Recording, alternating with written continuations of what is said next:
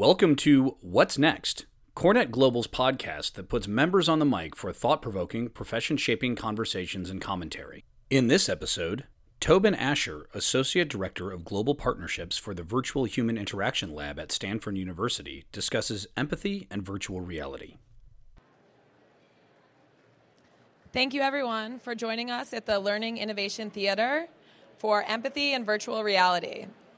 Tobin Asher will be presenting. He's the Associate Director of Global Partnerships at the Virtual Human Interaction Lab at Stanford University. Thank you, Rachel. Hi, everybody. My name's Tobin, and we're going to talk about empathy and virtual reality. Before I get into that topic matter, I want to start with a fun little exercise here.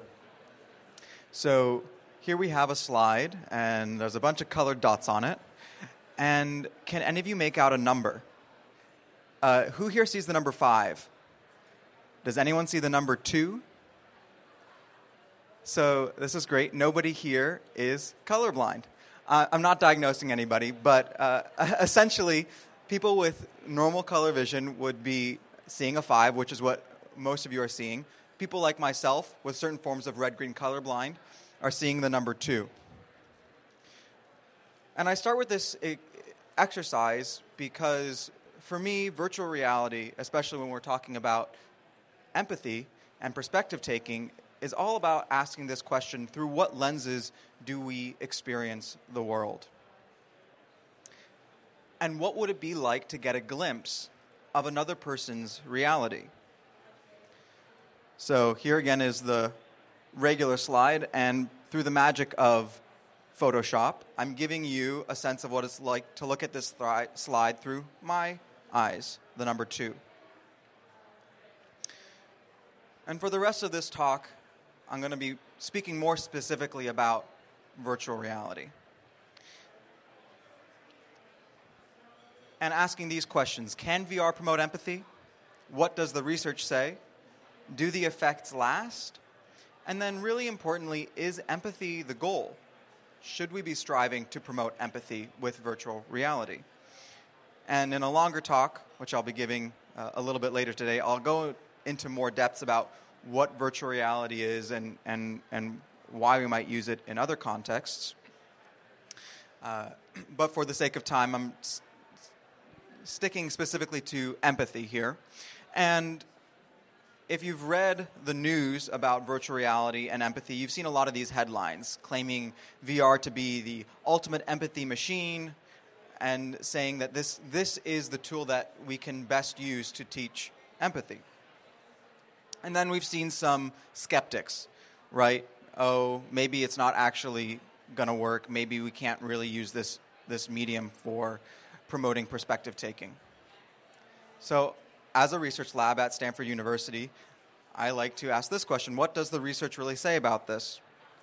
And a little bit of background. I'm from the Virtual Human Interaction Lab at Stanford, as, as Rachel said.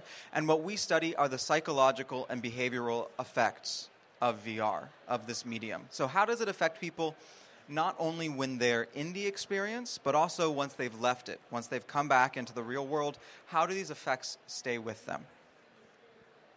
And you can see here in this image uh, a whole range of headsets. Our lab's been around since 2003, so you're seeing uh, some of the newer headsets here, and then some of the really old ones which weigh many, many pounds and are very heavy. So, a fun little bit of history there. And when it comes to empathy, I like to read this quote by Jeremy Bailenson. And Jeremy Bailenson is the faculty director at our lab. He says, VR creates experiences. Experiences can cause empathy, but it depends on what you're doing. Think about video or the written word. Neither automatically creates empathy, but each can if a piece is carefully crafted. So, really thinking about VR as a medium, and it's really about what we do with it that has an impact on people. So, I want to go back to this slide here of the colorblind test. And we actually ran a study in our lab many years ago in which we had some participants become colorblind in virtual reality. They put on the VR headset, and the world around them they were seeing through a filter as if they were someone who was colorblind. And then some people went into the same world but did not see the world as if they were colorblind.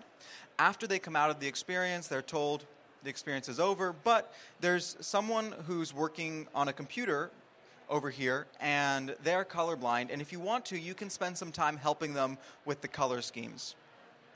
People who became colorblind in VR spent twice as much time helping that person than someone who did not become colorblind.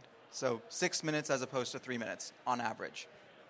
So, here's some early evidence that, okay, taking a perspective in VR can shift behavior. But I also really like to talk about how nuanced this really is. And uh, 10 years ago, uh, we ran a study in which uh, you, as a it, you uh, would go into virtual reality, and if you were a white person, you would take on the avatar of, of someone who is African American. And what we found is that in this particular study, this actually increased bias after you went through the experience.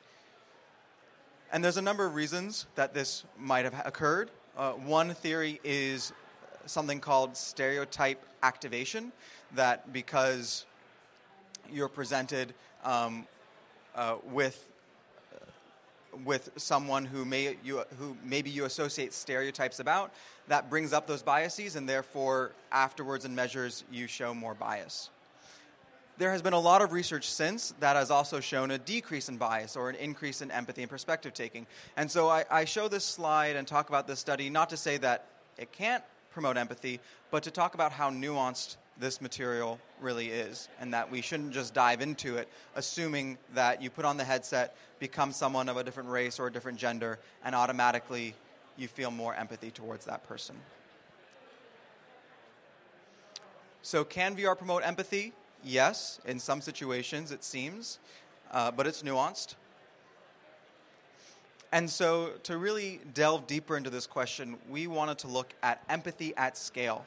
What happens when we look at not just a few dozen college students, but hundreds of participants uh, from a wide range of demographics and not just university students. And in this study, we were also looking at the long term effects. If we can promote empathy, how long does it last? So, for this piece, uh, we created an experience in which you go through what it's like to lose your home and become homeless. And we actually have a demo of this two floors up if you want to experience it for yourself. But essentially, what happens in the piece is you go in in the first person perspective, you lose your job, you get evicted from your home, you have to live out of your car, and when you're uh, when you receive many citations and have to pay a large number of fines that you can't afford, you sell your car and you're forced to live on a, live on a bus. This is all based on real experiences of people that we spoke to and experts in the field. So the idea is in going through this first person perspective, can we promote empathy for people who are living without homes? And this was a longitudinal study, which uh, means that we were taking measures not only immediately after they went through the experience, but also many weeks out. So in this study, we were looking two, four, and eight weeks, up to two months after someone had gone through the VR experience, really asking this question what are the lasting effects of going through this experience?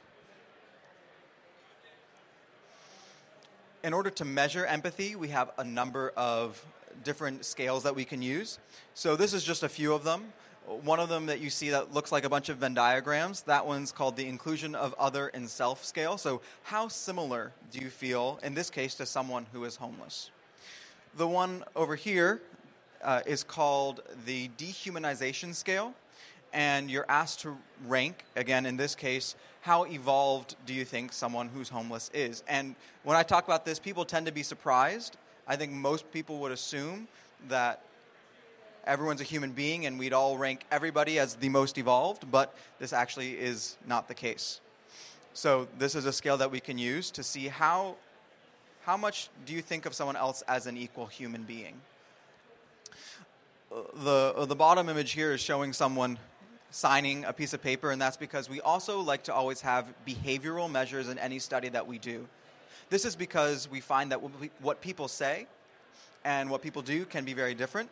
So we like to capture actually, is there a shift in, in behavior. And so in this study, we are having people sign a petition. Are you willing to have your taxes increased in order to support more affordable housing?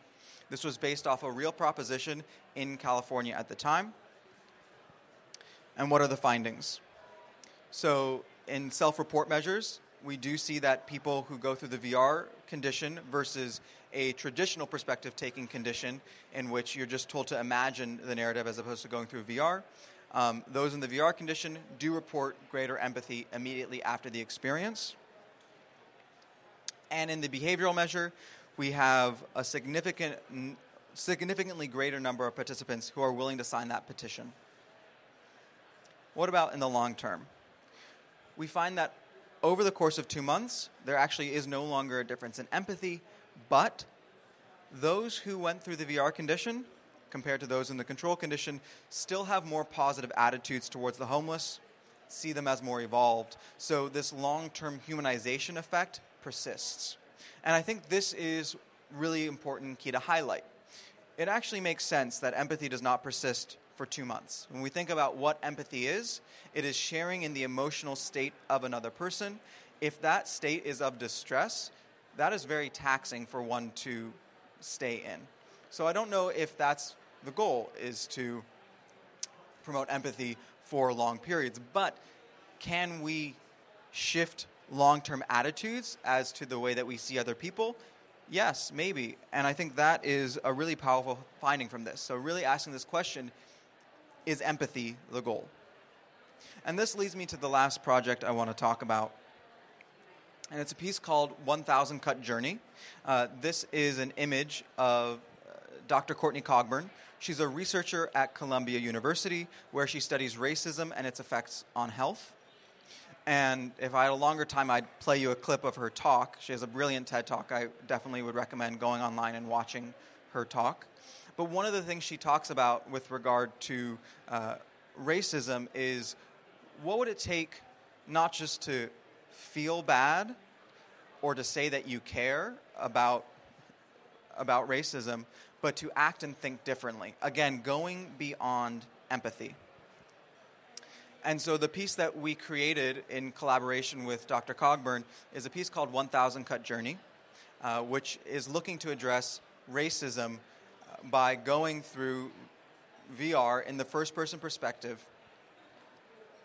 And you start, uh, you're taking the perspective of uh, an African American male through three different stages of his life. Uh, the first stage, uh, he's in grade school, very young, and uh, the other students uh, exclude him, they call him names. He is uh, punished by the teacher for doing the same actions that the other students were doing that were white. Then you're a teenager and you're going out to play basketball with your friend who is white, and the cops pull you over, and this is a stop and frisk scene. And the final scene, you're an adult, you go in for a job interview, uh, and the interviewer comes out and assumes that the white candidate is the one from Yale, even though you are. He doesn't even notice you until the secretary points you out. Uh, and later on, you get a phone call saying that while you're very qualified, you're not a good cultural fit for the agency. So, the whole idea of this piece is to uh, show racism over the course of a lifetime, that it's not just any one thing. The whole idea of the Title 1000 cut journey, that it cuts away over time and the the narrative and the content uh, is really the the brainchild of Dr. Cogburn and her team at Columbia. Um, so with that piece, uh, we have premiered at the Tribeca Film Festival, uh, and it's gained a lot of interest by a lot of companies who are interested in diversity and inclusion training, uh, and that's one of the reasons why we we we ended up here at, at this conference is is because a lot of people are thinking about how to use VR in the workplace to promote to promote more equity, inclusion, diversity. And as I hope you've started to gather from this talk, VR can be a very powerful tool. Uh, it is important to think about how we're using it. It's not automatically, like I said, going to promote empathy, but there is the potential for using this in a, in a very powerful way these are just some responses that we've we've gotten to uh, 1000 Cut Journey, people who have, have written their initial reaction after going through it. So, some final questions I want to leave you with before I take some questions before I run out of time. What are the experience, VR experiences we're creating and consuming? Whether it's in the workplace, whether it's on our own, we know that VR can have a pr- profound effect. So, really thinking about what are we creating for maybe our employees or what are we consuming for ourselves? How do these experiences affect users? And how can we really use this medium for pro social uses to expand and deepen our lived experience? With that, and with the five minutes I have left, I would love to take any questions that you have. Great. So the question is how to roll this out to interact with a larger audience. Uh, there's a number of ways. One is VR is becoming much more scalable. So right now, uh, I should say, Thousand Cut Journey is also available upstairs if you want to see it. Uh, so we have booths, and right now, most VR experiences that are super interactive do have to be one headset at a time and are somewhat limited but there are more headsets coming out that are self-contained. They don't need a, a, a heavy duty computer. They're cheaper to run, so you could have them roll out on a large scale. Um, some companies are already in, installing VR headsets. So, uh, Walmart is using VR for training their employees. They have 17,000 headsets. Uh, I think three to five in each of their stores across the, all of the United States, and employees can go in and use those for training. Uh, there's also you know using this as a as a as a springboard for discussion. So one of the things that we do with Thousand Cut Journey is sometimes we have a lot of people go through it. Sometimes we have one person go through it while other people watch, and we can project it on the screen, and then have a large discussion around it. Um, so I think generally speaking, VR is not great just on its own. It's always best in a in a larger context. So if you were to use it for training. Uh, diversity training, you would have it as part of a larger curriculum. It wouldn't just be on its own. Another question? Probably time for one more.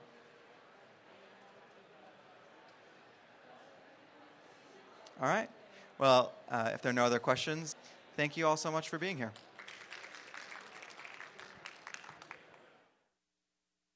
Thank you for tuning into What's Next. Have an idea or point of view? Want to record a podcast of your own? Visit corenetglobal.org slash podcast.